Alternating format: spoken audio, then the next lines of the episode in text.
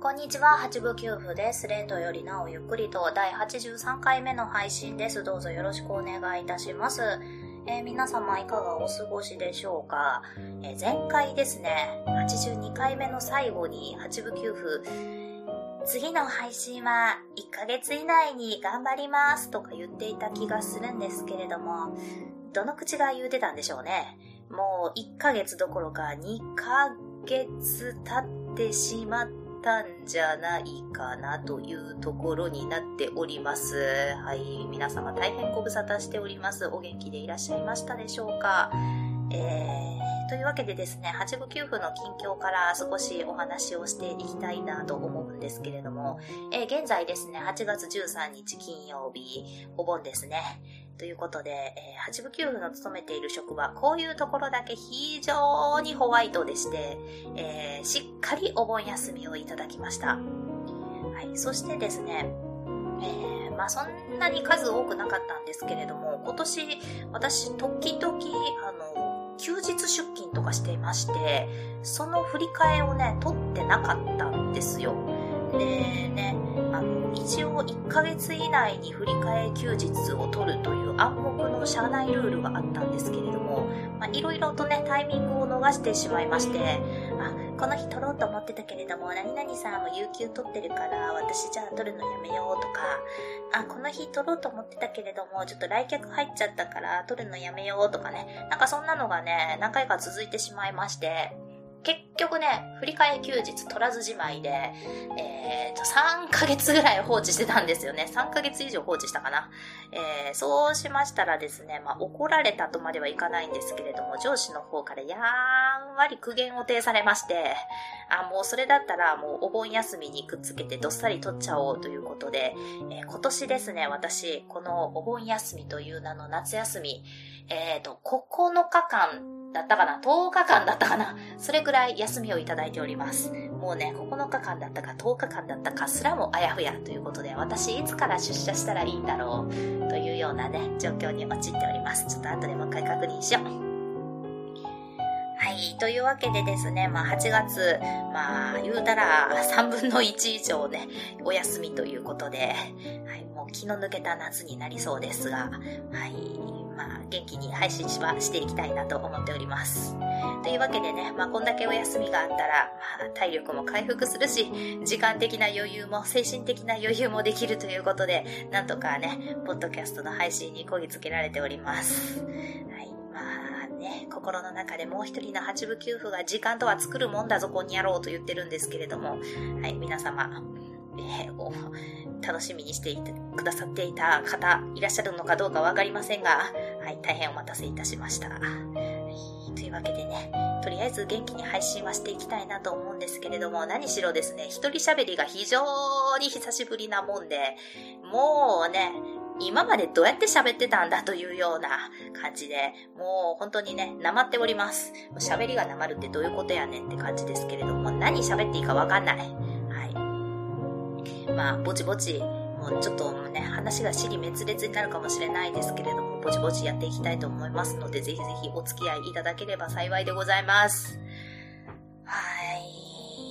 あとですね、前回の配信の時に私結構、ワモンアザラシの赤ちゃんの話をね、あの、していたかと思うんですけれども、これに関してですね、実は DM をいただきまして、あの、DM はね、あの、今度しっかり、あの、お便り紹介会をね、作ろうと思ってますので、そちらでね、ご紹介をさせていただきたいなと思うんですが、えー内容といたしましては、まあ、ワモンアザラシの赤ちゃんについて語っていた数分の間に、えー、可愛いという発言を十数回、えー していたということで、そんなに言ってましたか、私。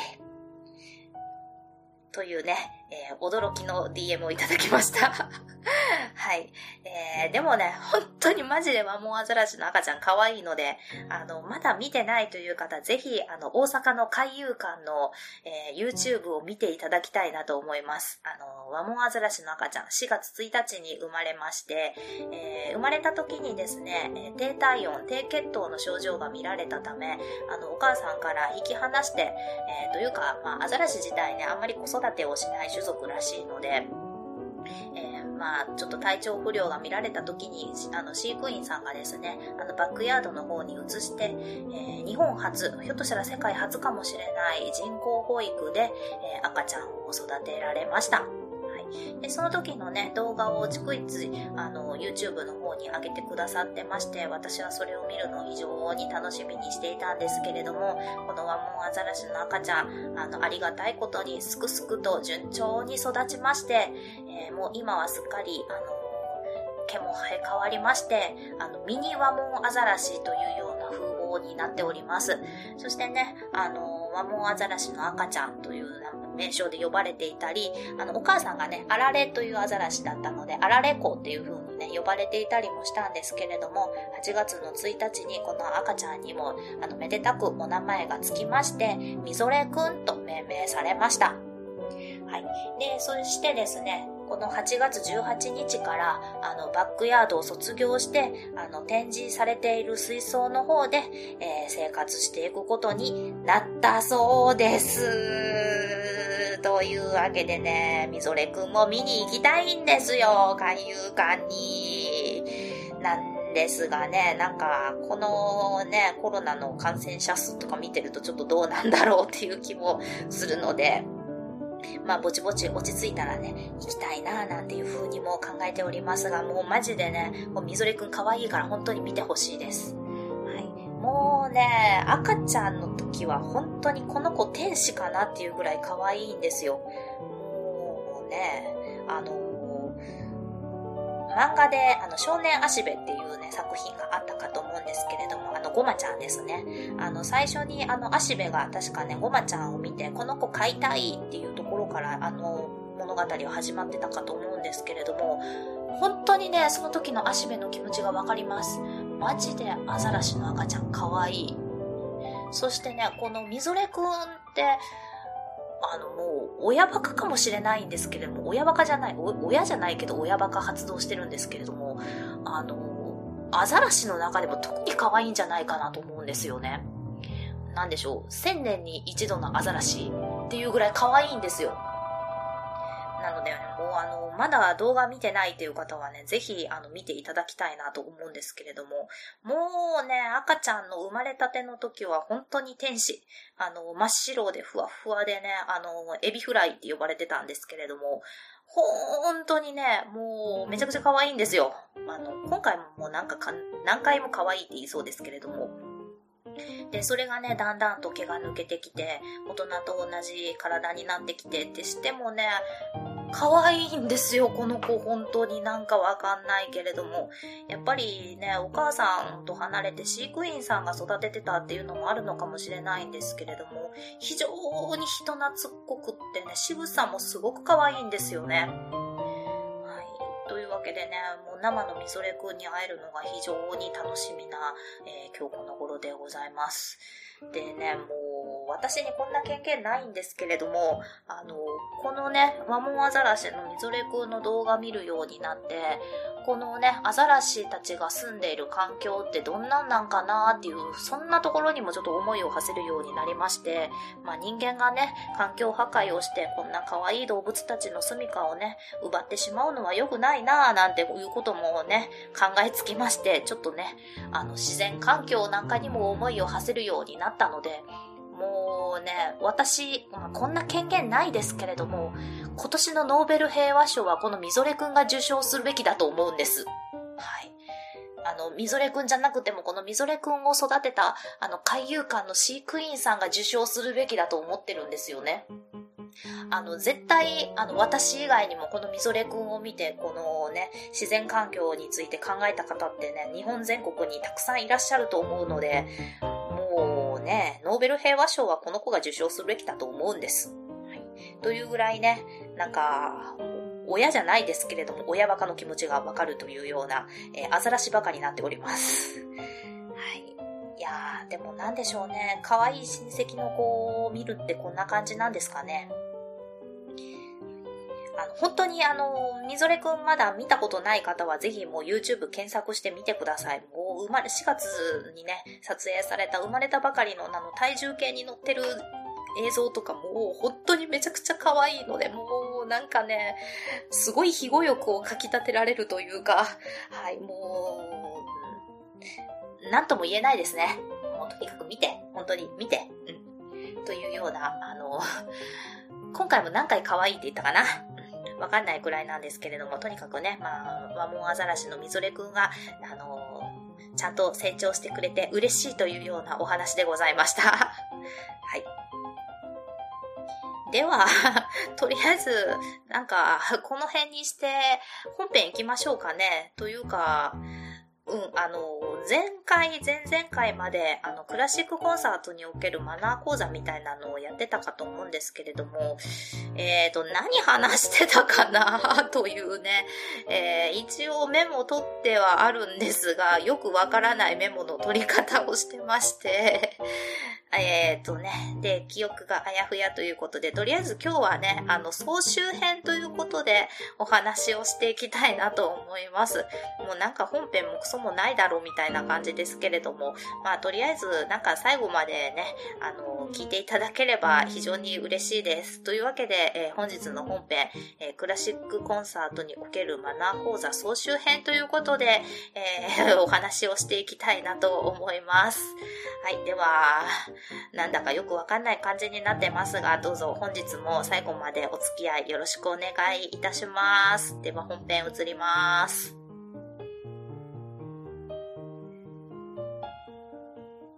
回。では本編でございますが、えー、まあ前回前々回とね、いろいろごちゃごちゃと、あの、小難しい話なんかもしてきたかと思うんですが、えー、もうざっくりまとめて言ってしまうとですね、まあ、クラシックコンサートにおけるマナーっていうのは、自分がいかに気持ちよく音楽を楽しめるか、そして周りの人がいかに気持ちよく音楽を楽しめる環境を自分が作り出せるか、そして演奏者もいかに気持ちよく、えー、自分のね、出せる力を使ってパフォーマンスしてもらえるかというところにね、かかってくると思います。はい。そういう意味ではね、クラシックコンサート、あの、自分も、あの、いいコンサートを作り上げる、えー、要因の一人であるというふうに思っていただけたらいいかな、なんていうふうに思います。はい。まあ、なんかね、よくわからない感じになってますが、とにかくですね、まあ、あの、詳しく言っていくと、あの、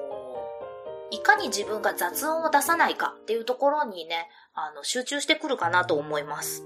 はい、それはね、服装だとか、あの、持ち物だとか、そういうところにも、こう、あの、関わってくるお話でもありますし、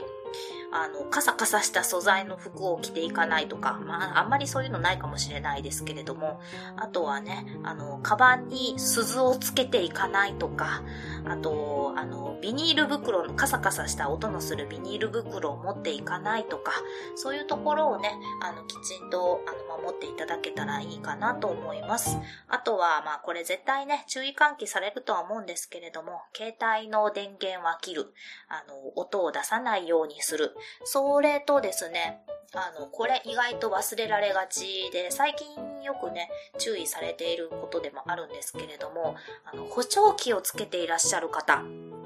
あの、しっかり、あの、きちんと装着してください。あの、補聴器って私もよく仕組み分かってないんですけれども、あれ、なんか、ちょっと外れかけていたり、あの、装着が不十分じゃなかった、えー、装着が不十分だったりしたら、警告音が鳴ったりするそうなんですよね。で、それって結構ね、響いてしまうそうなので、もしね、あの、ご家族の方ですとか、身近な方に、あの、補聴器使用されている方がいらっしゃって、演奏会に行かれるという時は、ちょっと気をつけていただけたらなというふうにも思います。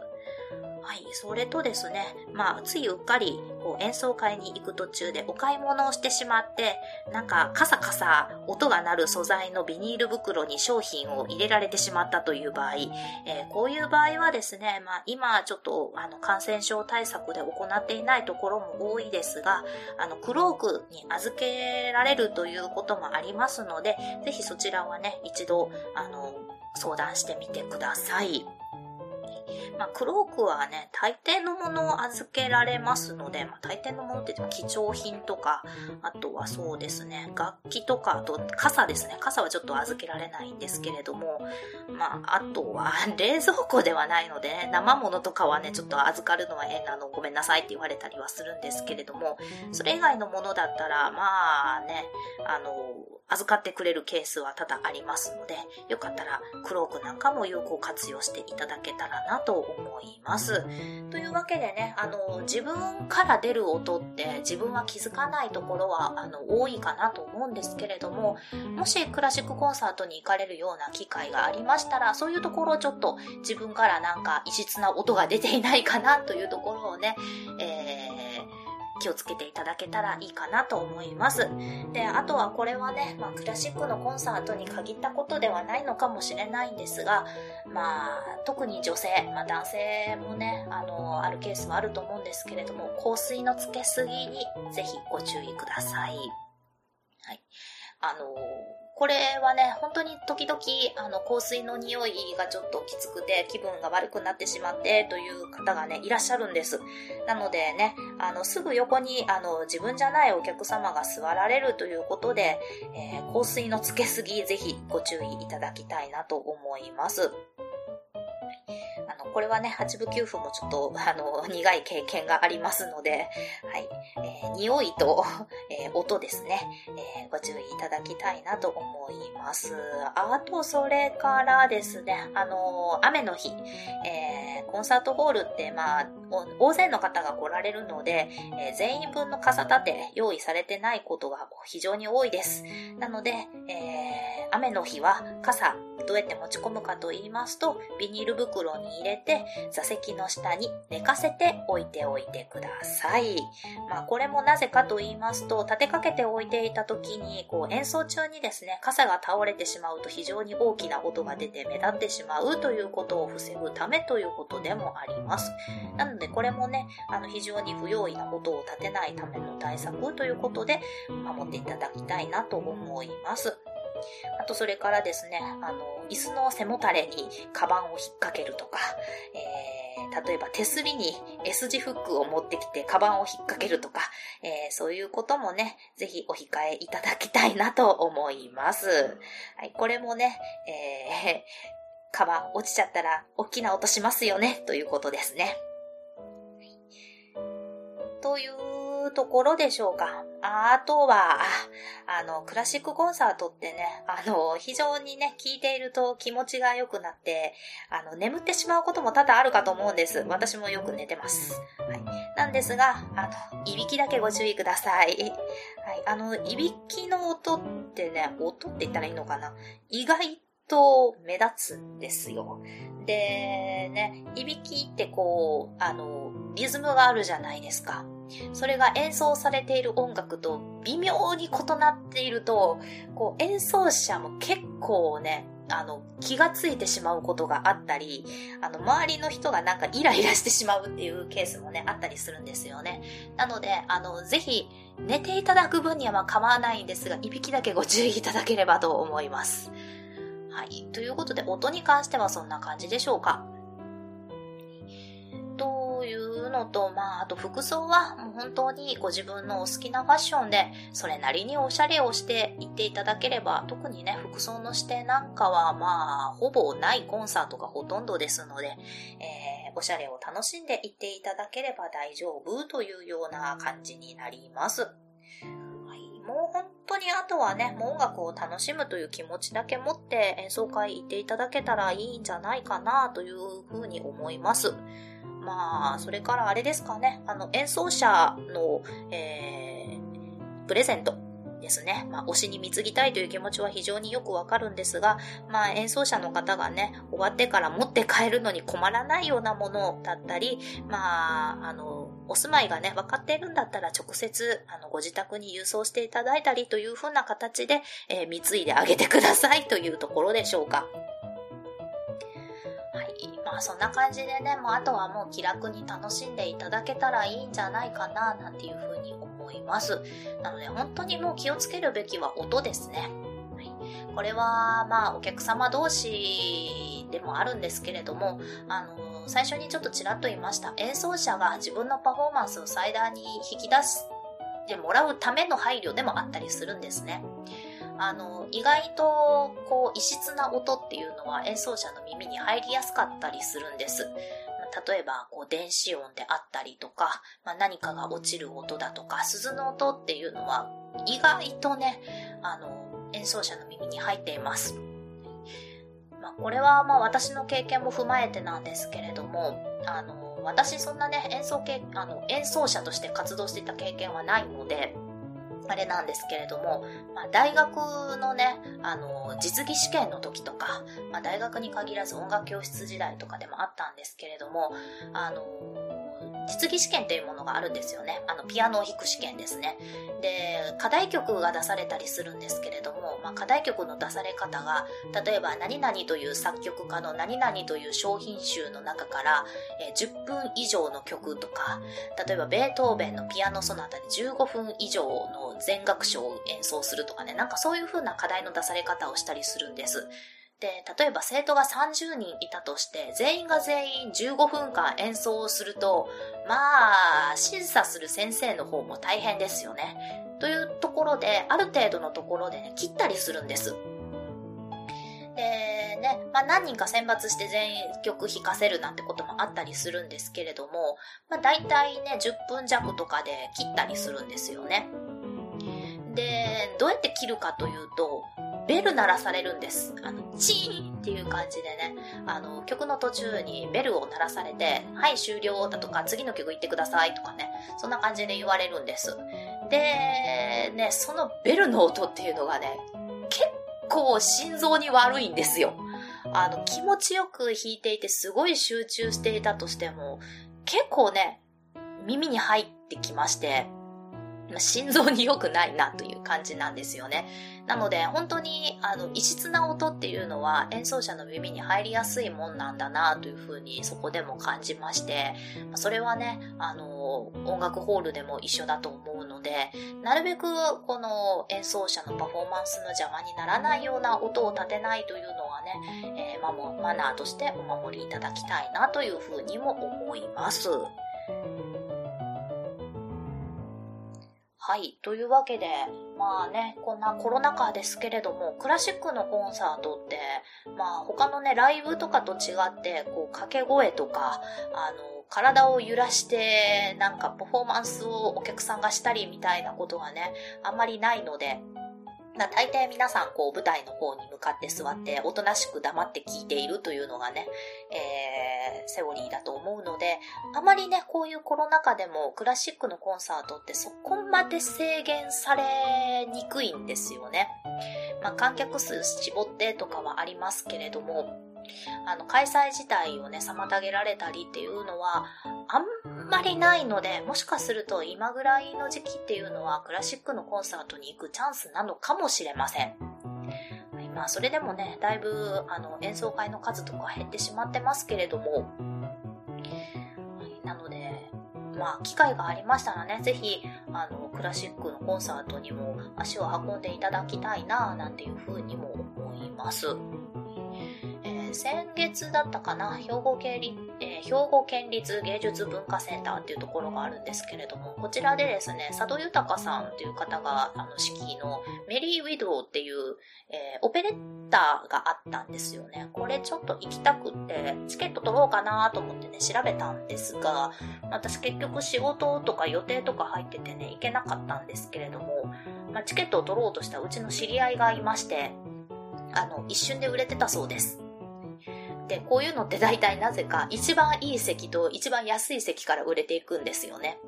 で、中間の席がね、結構残ってたりとかはするんですけれども、それでもね、チケットの売れ行きっていうのはすごい好調だったそうで、まあ皆さんこういうのに飢えてるんだろうなと思いました。私もですね、まあ、小規模の演奏会なんかはね、まあ、仕事柄関わってたりしてよく聞くんですけれども、ちょっと大きなね、こう、オペラだとか、オペレッタとか、あとバレエとかですね、見に行きたいなぁ、なんていうふうにちょっと今思っております。はい。というわけで、まあ、せっかくなのでね、この機会にいろいろクラシック音楽を親しんでいただけたら、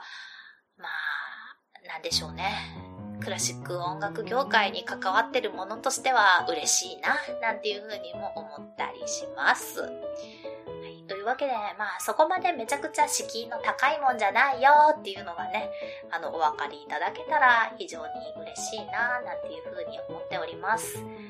あ、イメージとしてはね、本当にお上品だとか、えー、敷居が高いとかっていうイメージどうしても持たれがちですけれども、まあ、あんまりそんなことなく、あの、気軽に聞きに行ってみていただけたら嬉しいなっていうふうには思います。はい。では、今日はこんな感じにしておきましょうか。というわけで、まあ、もし何か、あの、皆さん質問などありましたら、ぜひぜひ教えていただけたらなと思います。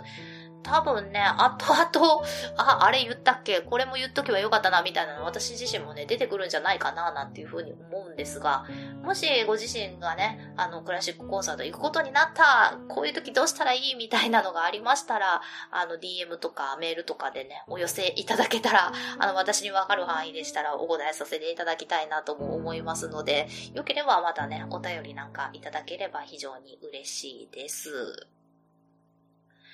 はい。では本日はこの辺で終わっておきましょうかね。もう次こそはもうこまめに配信頑張りたいと思います。うん、またどの口が言ってんだっていうのかもしれないですけれども。あの、本当にね、あの、一人喋りって時間空くとできなくなりますね。本当に。はい。反省。というわけで、本日はこの辺で終わっておきたいと思います。えー、メールアドレスは、レントゆっくりアットマーク gmail.com、lento.yukkuri アットマーク gmail.com までお寄せください。ツイッターもやっております。えー、ハッシュタグレンクリ、レンはカタカナ、クリはひらがなでつぶやいていただくと8部9分見に行きます。ちょっと最近サボっててお返事してないケースが多々ございます。申し訳ございません。はい。で、そのうちまたね、お便り会開催したいと思いますので、ぜひぜひ、えー、お便りいただければなと思います。では、本日はこの辺で終わっておきたいと思います。お付き合いいただきまして、どうもありがとうございました。バイバーイ。